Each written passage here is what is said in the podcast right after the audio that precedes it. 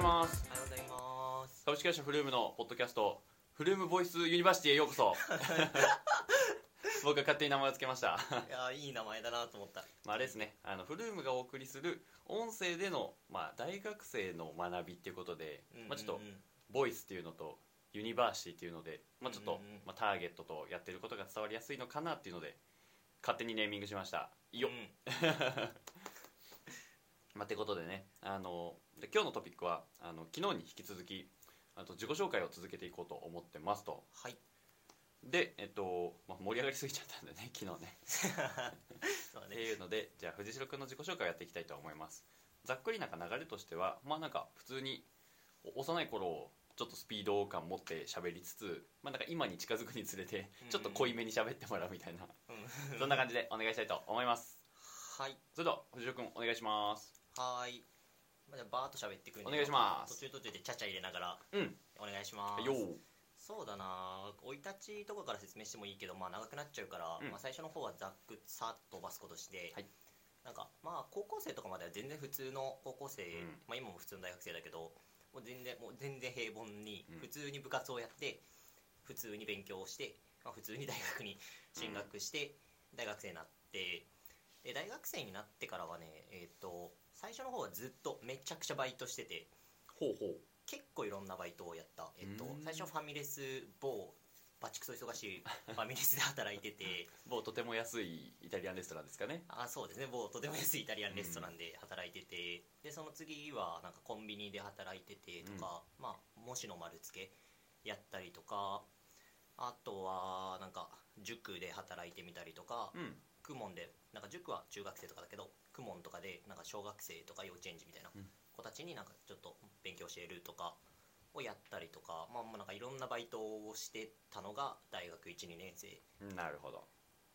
でまあそんな時はもうなんか授業も忙しいからさうん。1年生って、まあ確かに確かに。そうそうそう。からなんかまあ授業をしてバイトしてたらもう1週間終わってるみたいなね。感じの日々を送ってて。でそうだな大学2年生の後期ぐらいからかな、うんなんか授業でなんかたまたま取った授業がうん。なんかこう、な名古屋大学ってさ、うん。その留学生多いあそうだね。全国からね。そうそうそう、指定され政府のなんかなんだっけ U なんたらに指定されうんててみたいな、でなんかその留学生経済学部もさその留学生多いんだけど、うん。G30 かな？そうだね。うん。でなんかその留学生の人たちが半分、うん。日本人学生が半分でなんかディスカッションをするみたいな。おお結構なんかレベル高そうな授業だね英語英語なんだけど全部、うん。みたいな授業があってうん。でそれにそれを履修したのね。うん。でなんか、まあ、初めてそこでなんかその海外留学できてる日本の大学にはい海外の学生と喋ったんだけど、うん。まあレベル高いわけよ、ああもう海外の大学生が。まあ、逆を考えたら分かるけどさ、うん。その日本から海外の大学に行って勉強したいですって思ってるやつらしかも大学大卒大高卒の時点でめちゃくちゃレベル高いか。そうそうそうそうって考えるとさやばいじゃん 冷静に。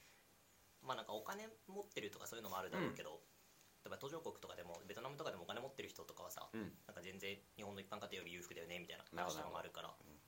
そういうのもあるけどまあもう結構すごくて教養も高くて。でそういう人たちと喋ってみてなんかああなんか自分ってこんなにレベル低かったんだみたいなのをそこで初めて痛感してなんかこうでもなんか日本人とかってさ、日本の学生とかってなんか TOEIC800 点すごいみたいなうんうん。感じじゃん。まあ確かに800点あったらなんかすごく感じるね。なんか向こうからしたらなんか英語喋れるのってさ、うん。なんか別に当たり前でなんか言葉喋れるでしょ 人間なんだからみたいなさくらいのあ感あじなわけやグローバルで見たら本当に大したことがないっていうのをなんかちょっと気づく機会があったんだったんそうそうそう。しかもディスカッションだからさなんかもう言葉喋れんと何も伝えられないのよ。確かに。でディスカッションだとさなんかこう議論進めていく中でさ、うん。もうなんか言葉全然喋れん人いたらさ、うん。もうなんか置いてくじゃん普通に。間違いない。だからなんかもう全然話にも置いてかれるしなんか議論にも参加できんしみたいなので結構挫折感を味わって、はいはいはい。でそこでなんか結構海外とかに目を向くようにはなるほどね。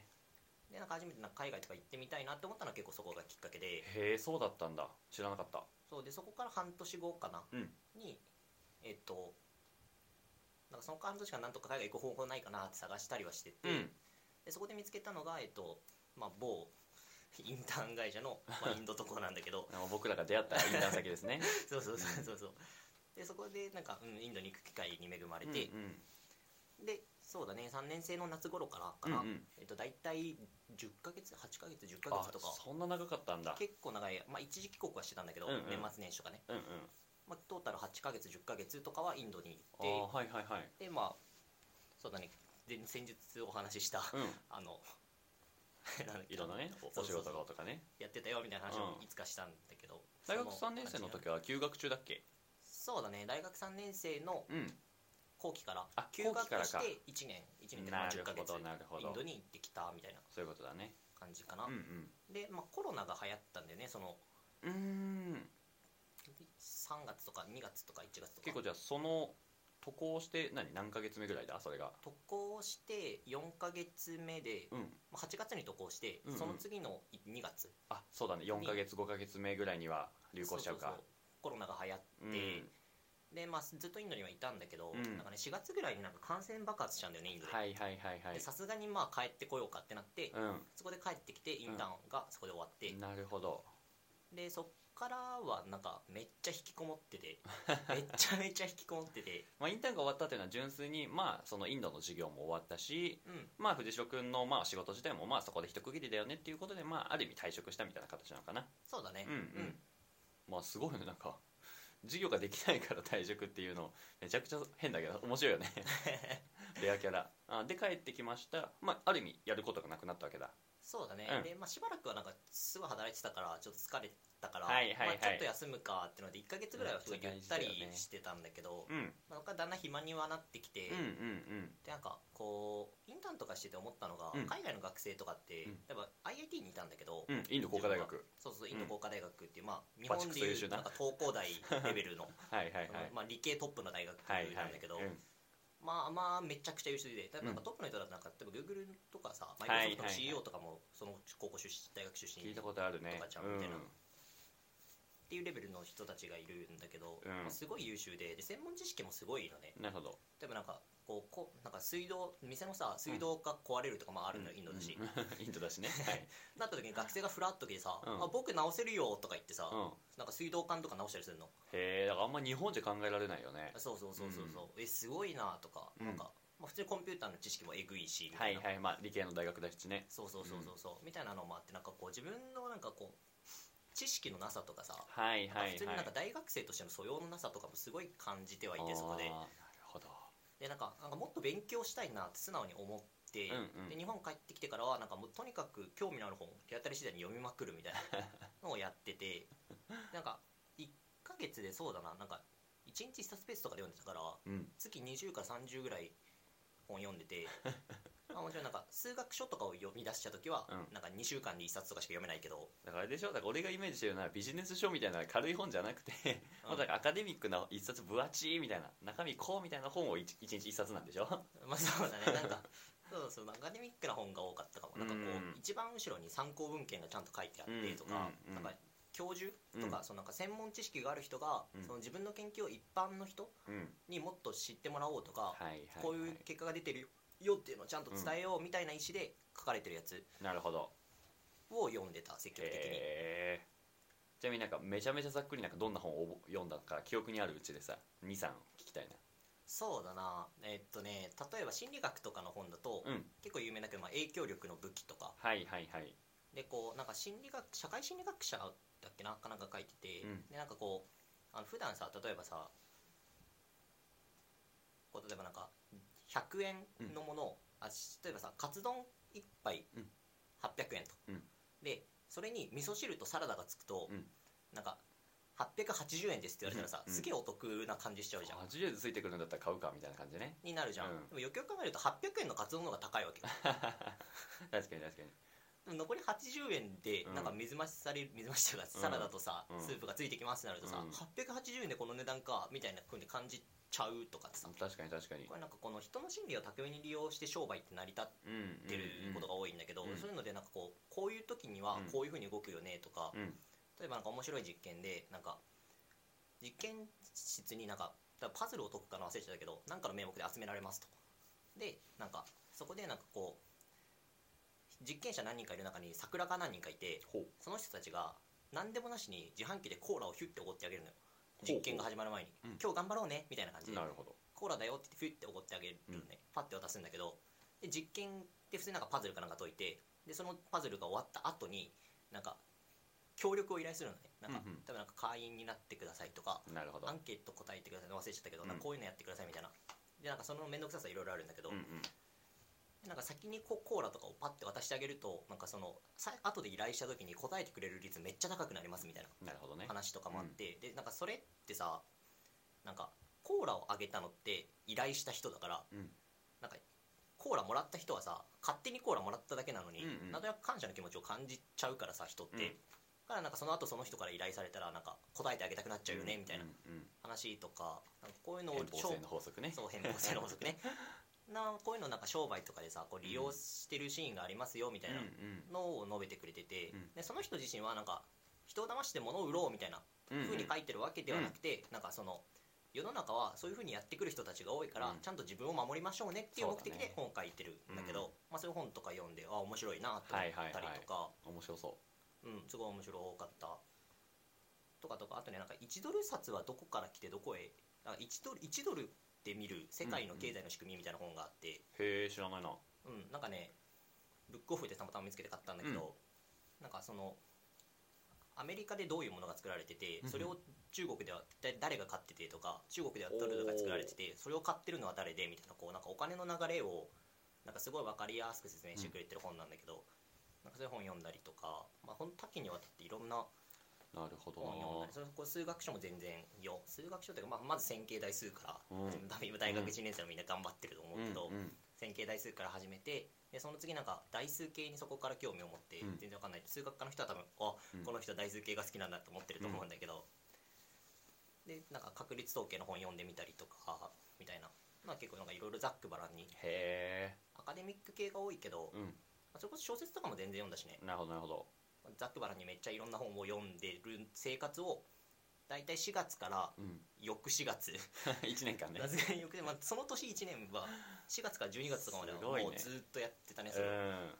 1ヶ月に会うのは1ヶ月に大体出かけるのは1回から2回とかで でなんかそれこそリダイとお茶するために名古屋まで出かけてを月1回するのが唯一人と会う瞬間みたいな。そうだねカレンダー見た時にあの月に1回だけリダイっていう予定が入ってるみたいな あと何もないみたいな感じだったからね。そうだね。うん。なんかなるべく人になんかなんていうのなんかうん。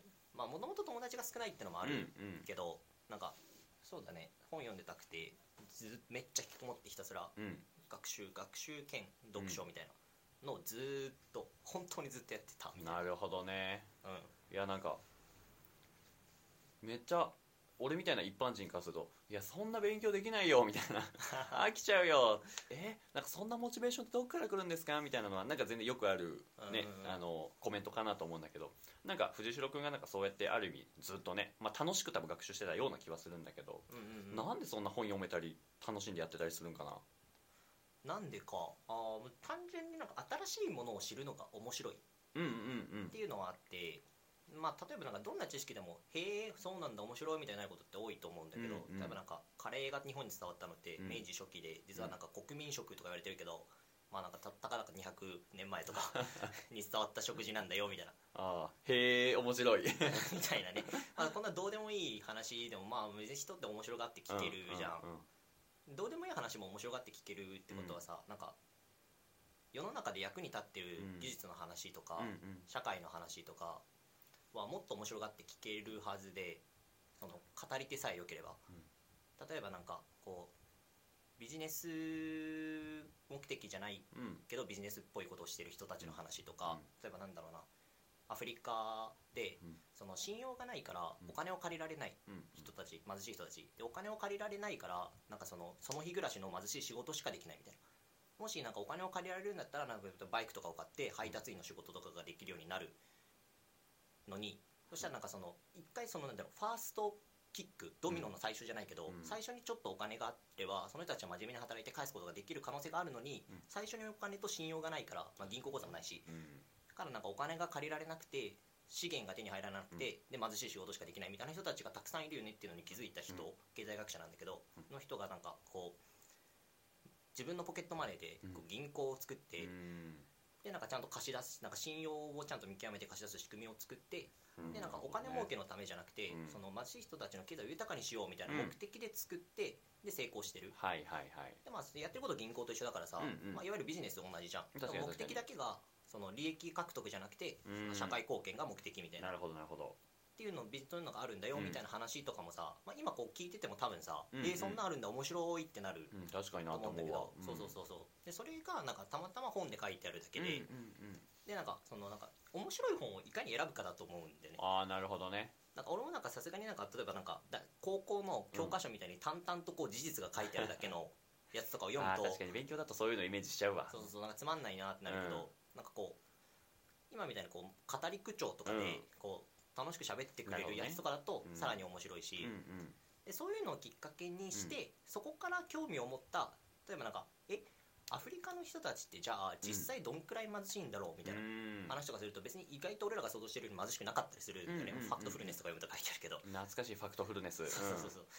でそういうのからきっかけでなんかちゃんと経済のデータを見てみるとかうん。をするとなんかそもそも興味があって勉強してるからうん。続くしみたいな。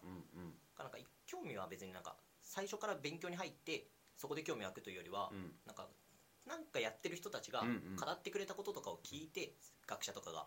学者とかが自分の専門領域楽しく語ってくれてるのを聞いてあ自分もそれ理解してみたいなって思って始めると結構続くんだよね、なるほどね。まあ、全然大したことはないんだけど、はいはいはい。いやーすごいよね。なんかそう。藤尾君はねよくなんかそのやっぱ、ま、学ぶことの大切さを説いてくれるというか呼吸するように学んでるというか 結構なんかそういうねまあそのそこには好奇心とかね新しいものを知りたいっていうあの知的興味好奇心があるんだなって思うんだけどそれを体現してるエピソードだなと思うね。年間で結局な何冊ぐらいの本本なの300冊とか。年間そうだまあ250とかにはつくのかな。20冊かける12ヶ月だけでもねうん。240冊だからね。まあ、薄っぺらい本だと1日3冊とか読んじゃうしうね、ん考えると250300ぐらいはいってそうだよね。そうだね、うん。もう途中からなんか本買うお金なくなるからさ もう大学に通うよね。ああ本借りたりとかか。そうそうそう大学の図書館めっちゃ本あるからさ、うんうん。朝行ってうん。1日本読んで帰ったら一冊読めるじゃん、うんうん。みたいなね確かに確かに。俺もなんか本買う時一回大学のあの検索システムで検索かけてあったらラッキーと思ってそれ借りて読んでたな、うん、ありがたいよ、うん。あめっちゃありがたいよね。意外とあるっていうね。そう。しかもな学生お金ないからさ。なんか今もないけど。俺もだからそのビジネスの本とかさ、うんうんうん。なんかワンチャンあるかなと思って検索かけたらあるやんけみたいな。あうんうんうんうん。意外とね研究対象になったりするから、うん、っていうのはあったからすごい確かに懐かしかった今。うんうんうんうん。なるほどな。そっかじゃあ本を読み続けてまあ約1年間。でそれで、えっと、読み読み終わるというか一区切りつくのがいつになるんだ？そうだね。内定先が決まるが結構一区切りなるほとしては大きくて。うんうん。ねまあ、だ12月ぐらいかな。大学3年生の12月になるのか？そうだね。めっちゃ早いね。本当だね。ううん。んになんかまあえっとまあなんだろうな。SIR みたいなうんうん。ところから、うん。まあ、内定いただいて、うんうん。でそれからはちょっと真面目にまあコンピューターサイエンスの勉強もやるかみたいな。エンジニアだもんね。あそうそうそうそうそう、まあエンジニアでなんか、まあ、別になんかそんなガチガチに勉強しなくてもまあみんなしてないからさ別に、うんまあ別にそうか。人材育成として。そう研修もあるし、うんうん。まあ別に良かったんだけどなんかよくよく考えるとさ、うん。社会人になってからさ、うん。なんかがっつりコンピューターサイエンスやりますとかいう時間取れるとはさすがに思えんくて確かに週5日働きながらそうそうそうそう。学ばなあかんもんね。いつか働きながらさ、うん。うんなんかメモリーの仕組みとかさ OS の仕組みとかさやっとらんやん。もうももっと他にたくさん学ぶべきことあるって忙しいだろうから、確かに。あなんかその基礎的な部分でさ、うん。でも社会人になってから数学やりますとか無理じゃんほとんどまあなんかよっぽどのモチベーションがない。確かにそれ想像すると結構きついね。だから銀行のアナリストになってうん。経済分析とかしますなんて絶対数学いると思うんだけど、はいはいはい。そこでさじゃあ数学やるぞってなる前にさ、うん。例えばじゃあミクロ経済やろうか はいマクロやろうかみたいな。はい金融工学やろうかとかやってたらさ落とし穴だね。数学めっちゃ後回しになるやん。確かに。結局基礎的な部分で後回しになっちゃうみたいな、ってのあるなと思って。なるほど。なんか長い長い期間に分けてさうんうん。数学とかって手こが効いてくるから、人生で、うんうん。だから学生のうちにやっといた方がいいなと思ってでコンピューターサイエンスちゃんとやろうってそこで初めて思ってなるほどね。で12月ぐらいからうん。なんかもうネットでコンピューターサイエンスを独学で学ぶための本検索して そしたらなんかネットなんか英語の先生でなんか MIT の学生かな？かなんかのカリキュラムでこういうの使ってるよみたいなの紹介してくれてる記事があってそれ見ながらその本買ってきて でひたすら読む読んでみたいな。のをまあ23ヶ月やってうんで2月ぐらいから内定先でうん。インターンみたいなのさせてもらえることになって、うんうん。まあなんか入社前のねあの期間って感じだよね。内定者インターンよくあるよね。あそうそうそうそうそう、そこでなんかインターンとかをうん。して、まあ、実際に業務ちょっと携わりながらなるほど。エンジニアっぽい仕事をすごいしてて、うんうん。でそこもなんか上司がすごい素敵な人で、はいはいはい。なんかその普通さ最初に入社して数年のエンジニアとかってさ、別に設計とかやらせてもらえないのよ。まあどっちかっていうと言われたことコード書くとかそういう感じなのかな？あそうそう。使用書通りにコードを書くとかうん。が多いんだけど、うん。なんかその人すごい素敵な方でさ、うん。なんかせっかくインターンとして来てくれてるからってことで、うん。なんかこう設計とかの部分から、うん。あちょっとちっちゃいちっちゃいシステムで設計からちゃんとできる、へえゼロからさ最後まで、うん。初めから終わりまで全部俺が携われるようなちっちゃいプロジェクトを用意してくれて、ね。それをやらせてくれるみたいな素敵な人で。確かに。なんかめっちゃちゃんとなんか育成を目的としてというかね。あそうそうそう、でなんかそれもなんか社内のうん。なんか経理部とか総務部とか、そのバックオフィス系うんうんうん。の人たちのその業務改善システムを作るみたいな。へえ社内向けに作ってたって感じ？そうだな。社内 DX みたいな感じかな。なるほど。作ってて。でうん。それもさなんかその総務バックオフィスの人はさ、うん。別になんか IT のプロじゃないからうん。いわゆるなんかその IT の知識量うん。は別になんか一般の顧客と変わんないなるほど。からそういう人たちのでもこっちは業務も知らない、はい。だから結構なんか構造は顧客と自社の関係別に似てて、なるほどなそれが社内で行われてるだけ。エンジニアと総務っていううんうん。形になってて、うん。でなんか実際に話とか聞きに行きながら、うんうん。なんかどどこをシステム化しようねみたいなうんうん。ところから話して、なるほど。でなんかこう相手にも伝わるようにこう UI の図に落としてみたいな、へでそこで初めて設計図みたいななんか ULM U UML って言うんだけどなんかそのパソコンピューターでこういうシステム作るよみたいなのを顧客に説明する時の図とかがいくつかあるんだけど、うん。こういうふうに作りますみたいな説明とかをそこで初めてやってみてとか、おっと。をやっててでそこから実際に OK もらったら、うんまあ、カタカタカタカタ作り開始める。うん。そうそうそう、まあ、それもなんかあんまなんかがっつりコード書くというよりは、うん。なんかノーコードツールとかを使ってやるみたいな感じだったけど。っていうのをやってたかな。はあじゃあなんかあれだね。実際社内向け社内の人がまあある意味お客さんだったわけどなんか基本的になんか外のねあそうだね。一般的うんなお客さんと同じような形で仕事をしてたっていうなんかすごくいい経験だね今聞いてると。そうだね。なんかめちゃくちゃいいシミュレーションだったと思う。うん。確かにすごく今にも生きてそうだね超リアル研修みたいな感じになってた。うん。すごいよかった。確かにリアル研修兼、まあ、仕事だもんねあそうだね。あすごいすごい。うん。まあ普通に社内で使われてたしねそれ、うーん。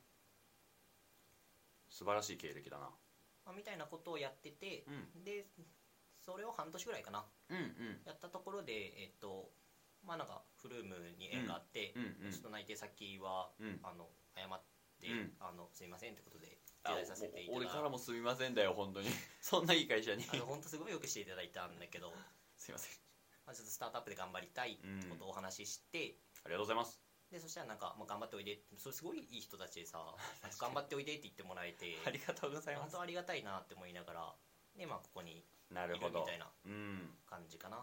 なるほどね、うん。まあなんかせっかくだしなんかそれこそじゃあなんかその素敵な内定先をあのき内定辞退してまでフルームを選んだみたいなの結構まあ大きな意思決定なような気はしていて、まあ、とか他の人から見るとね「えなんで?」とかうんうんうん「よくそんな選択できるね」っていうことだと思うんだけど、なんかそこもなんかどんな思いがあって選べたとか、なんか僕的にはこういうことなんだよみたいなのがやっぱ聞いてみたいかな。うんうんうんうんまあ、決断のさ理由ってさ、うん。結構人間の人間が何かを決断する時って、うん。すげえ複合的だと思うのね。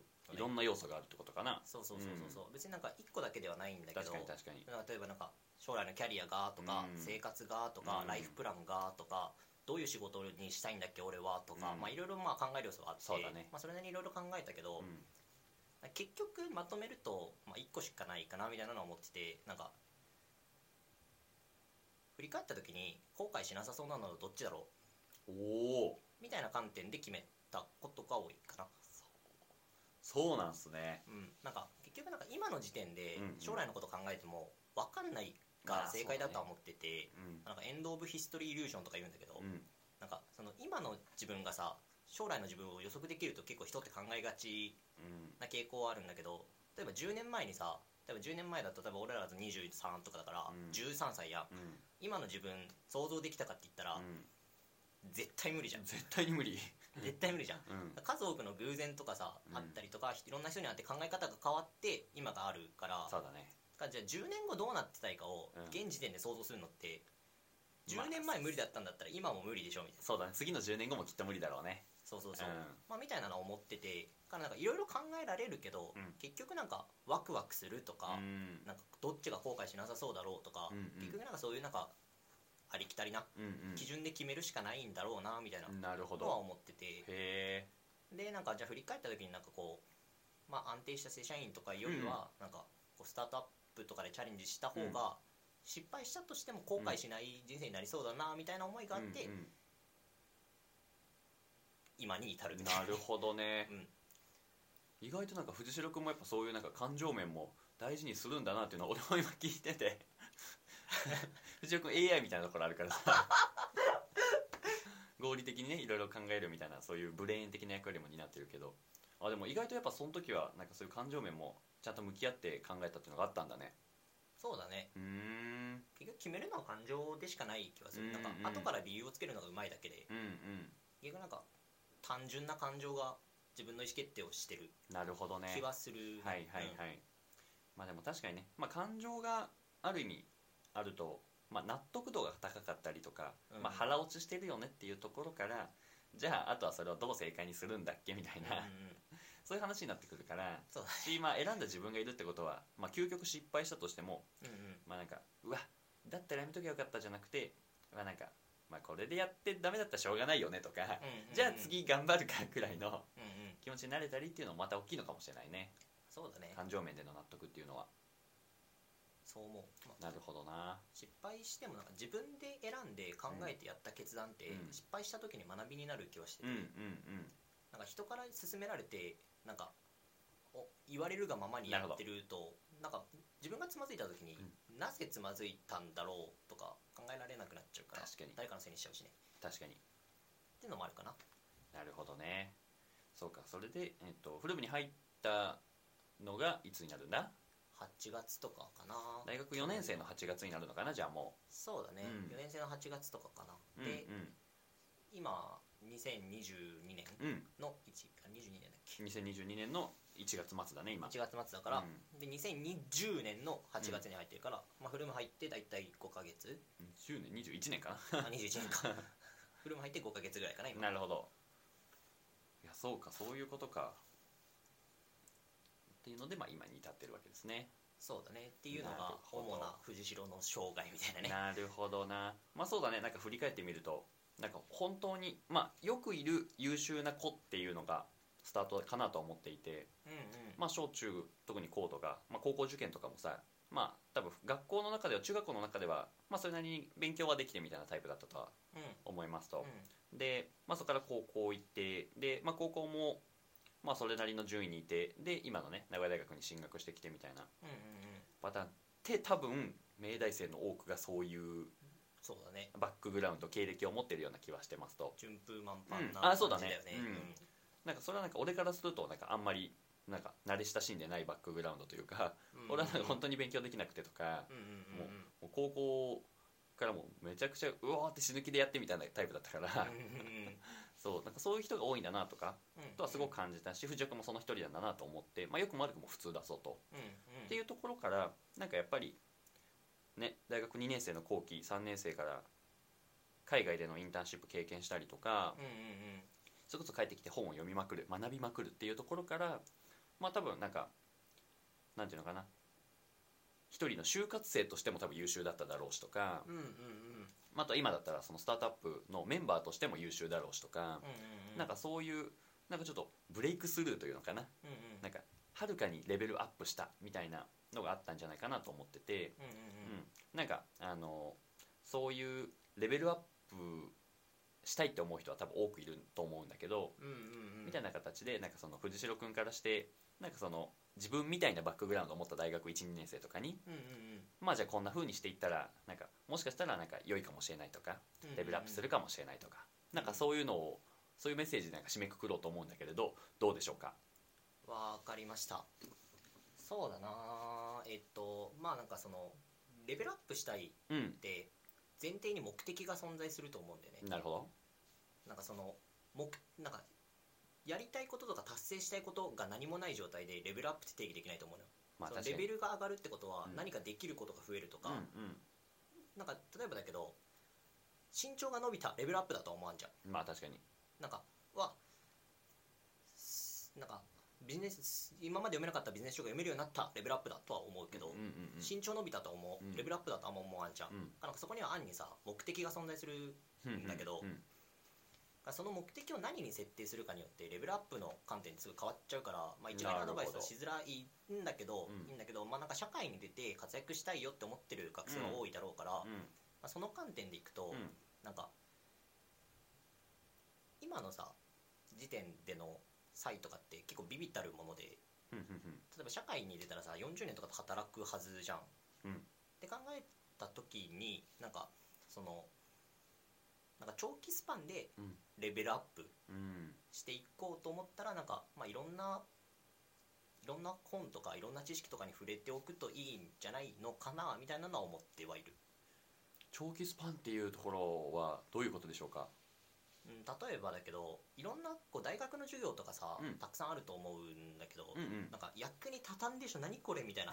こんな忙しいのにやってられるかみたいな授業めっちゃたくさんあると思うのよ。めちゃめちゃありました。はめっいちゃあるじゃん、うん。めっちゃあるけど、うん。それって多分34年単位では役に立たないとは思うんだよね、うん。別になんか知ってるからふーんいやなるほど。君人より雑学知ってるねへえになっちゃうとは思うんだけどなるほど。なんかいろんなこと知ってるうん。のってが役に立つのって、うん。もっと先の時間軸うん。なんじゃないかなとは思ってて、なるほど。でさっきなんかテコの話したけどさ、うんうん。例えば数学やって何に役立つのとか思うじゃん。めちゃめちゃ思う。じゃあ例えばだけど、うん。エンジニアになりましたと、うん。でねじゃあなんか数学だ学生時代にちゃんとやってた人って、うん。例えばプログラム書くときに、うん。あこの配列とかは言論のこの世界の概念と同じだなみたいなね。おっとうんうん。ななるほど。まあわかんないかもしれないけど、まあ、みたいな。例えばなんかこう数学とかって長期にわたってこうが効くのよ、うん。例えばなんか仕事しててなんかちょっとちょっとしたデータを解析したい瞬間とか絶対あると思うんだけど、とかね。ってやった時にさなんか何も数学の知識がない人とかだとさ、もうもうやりようがないじゃん、うん。でも数学の知識あったらできるよねとうん。か、あとはなんか物の考え方、うん。数学って構造化していく概念だからさ、なんか数学やってるとさなんかうん。ビジネスとかで考えるときにさ、うん。多分俺投資の意思判断とかうん。経営判断とかするときに、うん。なんかよくさこれって、うん。このコストと費用ってうん。ルート N みたいなグラフになってるよねみたいな話とかよくするじゃん。うんうん。そういうのってさなんか数学の世界から考え方の概念を借りてきて喋ってんのね、まあ、みたいなねこととかをよくやるんだけど、うん。なんかそれもさなんか別に数年前に数学を一生懸命やってた時期があって今に至るんだけど、うんそれもさやってる頃はさ役に立つとか思ってないのよ。なるほど。と思ってたのにいざじゃあ実際に仕事してみたら、うん。ああ全然役に立ってるわみたいな感覚がすごいあったりとか。なるほどね。あとなんかねそのあのさなんかいろんな知識得ると、うん。あの考え方の質が高まるんだよね。ほうほこれ結構一番重要で、うん。なんか仕事とかしてるとさ、うん。正解がないけど判断しなきゃいけない瞬間って偉くなればなるほど出てくると思うんでね、うまあ確かにね。どっち選んでも正解とも間違えても言いづらいみたいな二択とかあったりするよね。そうそうそう、うん。例えば新入社員の時はなんか一生懸命営業頑張るとか,、うん。なんか目的は決まってて手段だけを自分で考えなきゃいけないみたいなうん。状況になると思うんだけど、うん。なんか偉くなればなるほど、うん。出世して意識なんか投資経営者に近づけば近づくほど、うん。目的とかうん。ゴールみたいなところを自分たちで考えなきゃいけなくなる、なるほどね。与えられるものではなくて自分で、まあ、ゴール目標を作らなくちゃいけないわけね。そうそうそう。で長いスパンで見るとさ多分なんか一生懸命頑張ろうと思ってこれを聞いてくれてる学生の人たちは、うん。多分優秀になっていくであろう学生たちじゃん。未来を担う人たちですね。そうそうそうそうそう、でそういう人たちのじゃあレベルアップって何かっていうと、うん。10年20年30年経った後で、うん。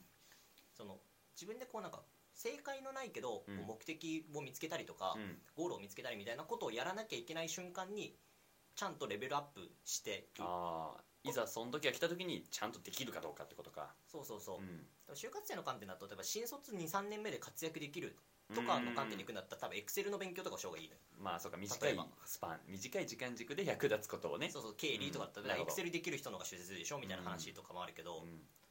多分なんか長いスパンで見たら欲しい力養いたい力って小手先のなんかこう仕事ができるとかじゃなくて、うんなんか正解のない中で正解を見つける力を養うとか、なるほど。そういう力なんじゃないのかなみたいなあのは思ってて、はいはいはい。でなんか長期にわたってその力を養おうと思ってやってきた人と、うん。何も考えずにやってきた人だと、うん。じゃあいざ40歳を50歳とかなった時に多分愕然とした差は開くんじゃないかなとは思ってはいて。なるほど。でそれでいくとなんかこう正解のないうん。複合的ななんかこう意思決定みたいなうんうん。のって、なんかどんだけいろんな知識の幅に触れたかって結構大事だろうなみたいなのを思ってて、うんまあ、あの詳しくはえっと「レンジ」っていう本とか読んだら 分かるんだけど。うん。いろんな知識に触れてるとなんかいろんな考え方に触れるから、うんうん。そのなんか例えばなんか投資判断とかするときに、うん。なんかいろんな角度で検証するんだよね頭の中で。はいはいはい。だけどその投資なんか意思決定の質って高いよねみたいなうん。話とかにつながるかなみたいなのを思ってて、うんうん。からなんかまあ最初に一番最初に戻ってくると、うん。なんかまあ大学生今のためにうん。なんかどうしたらレベルアップできるかみたいなそうだね。話だったと思うんだけど、なんかレベルアップの基準うん。を、まあ、めっちゃ長期スパンに見積もったら、はいはいはい。なんかいろんな知識とかいろんな考えに触れておくこと、なるほど。まあ、留学とかもいいだろうし、うんうんうん。なんか読んだことないせ自分の専門会の本読むとかでもいいだろうし、例えばなんかこうキャバ嬢の人とかがうん。書いてるなんかこう、うん。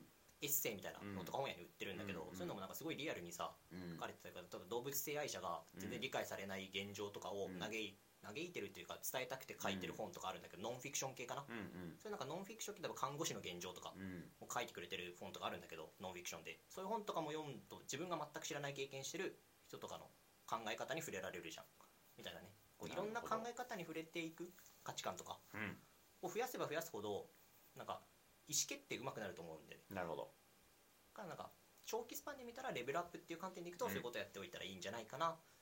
まあみたいな。なるほどねそうかだから、まあ、いずれにしても長期スパンで本当にだから12年34年っていう短いスパンじゃなくてもっと数十年とかうんうんうん。っていうところから見た時にいざほ必要なものってなんだっけ？って考えると正解のない中で正解を見つけるみたいな、あうんうんそういうクソ見ず見えづらいけど重要な能力なわけであってまあそこに行きそうなのが、まあ、いろんないろんな幅のある知識とかうんうんうん。経験とか価値観とかに触れてみるっていうことなのかなっていうふうに言ってくれてたのかな？そうだね。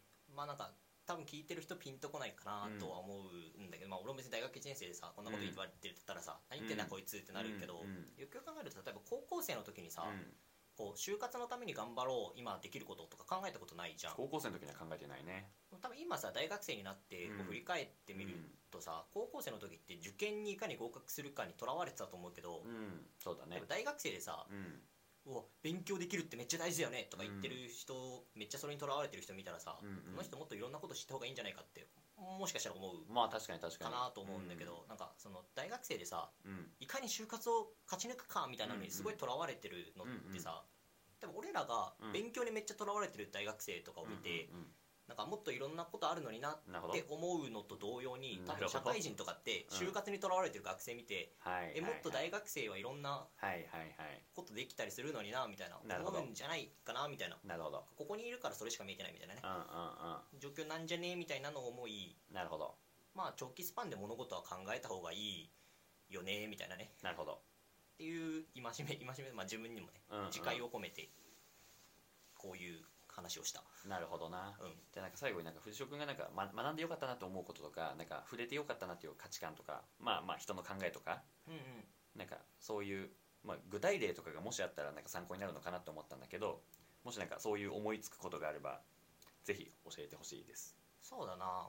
一番はねえっとなんかインド流って言ったらあれなんだけどほえっとなんかさこう例えば日本にいてさ、うん。あの水道管破裂しましたっつったらささっきの話ね。まず間違いなくさあの水の救急車じゃないけどそうだね。まあ電話するじゃん誰かに。すいません。水道管が破裂しましたってね。そうそうそう。なんかインドでさなんか水道出なくなったことがあったのね、うんうん。不調で。うん。でなんかあーなんか業者に電話しなきゃなーと思ってたら、うん。あの従業員のインド人インド人の地元のこう従業員としてやってたんだけど、うん。その子がさなんか普通にケープとか持ってきて、うんうん。なんか当たり前のように直し始めたのね。なるほどなるほど。でそしたらさなんかあの水道管の根元でちょっと水漏れしてて、うん。そこなんか足なんかテープとかでグッて塞いだら、うん。まあ、治ったんよ。うんうん。で治りましたねみたいな。いやはあはでそのままあの当たり前のように営業を再開してあなたるほどねんだけどうん。なんかその時にさなんか結構なんかこうなんかおオールインレベルじゃないけど、うんうん。なんかこうあるなんか何が足りないかに観点を置くんじゃなくて、うん。どうしたら解決できるかにうんうん。目を置いててて、うん。でなんか想像力でうん。困難を突破するみたいなのをなんか息するようにやってて彼らが、うん。なんかそれが結構なんか新鮮な学びじゃないけどまあ確かにね。なんかできないことないんだぜみたいな。うんうんうん。とりあえず自分でやってみようぜ。そうそうそうそうなんか意外と自分たちにできることってもっとあるんだなみたいな。はいはいはい。のをなんか思い知らされたというか、うんうん。まあなんか結構しょ触れてよ若いうちにうん。感じられてよかったなって思う価値観の一つかな。なるほどね、まあ、だからこそ日本に帰ってきたりとかね。今、うん。それこそベンチャーとかやってるとなないもの尽くしなわけだよね、人もお金も何もないみたいな、っていうう中でじゃあどうやって解決するのかみたいな発想はすごくインド流な考えをん、うん。藤代君とかはよくやっぱ持ってきてくれてるような気はするから、うんじゃあ今振り返ってみるとやっぱそういうねじゃあそれをインドでインターンを経験した。そこでインド人と触れ合ったとか。うんうんうん違う価値観に触れた見ることができたとかなんかそういうとこからやっぱ来てるのかなっていうふうに感じるっていう意味で多分藤代君のメッセージとしての、まあ、いろんなものに触れてみように戻ってくるのかなっていう、うんうん。うん今来ましたね、うん。はい、あめちゃくちゃ面白かったです。あざっす。まあ、そんな感じでね、あのーまあ、これからもそれこそあの藤代君がどどんな本を読んでたの？みたいな話とか。なんかそうだね。あのもっとなんかどういうインターンでとか内定先ではどんなお仕事してたのとか言える範囲でとかね。そうだね。なんかそういうなんか細かく学んだけれどももしかしたら勉強になるというか学びになる内容も発信していこうと思うのでぜひこれからもあの皆さんあのフルームボイスユニバーシティを聞いてみてください。じゃあそんな感じであの今回の放送は以上になります。はいありがとうございました。ありがとうございました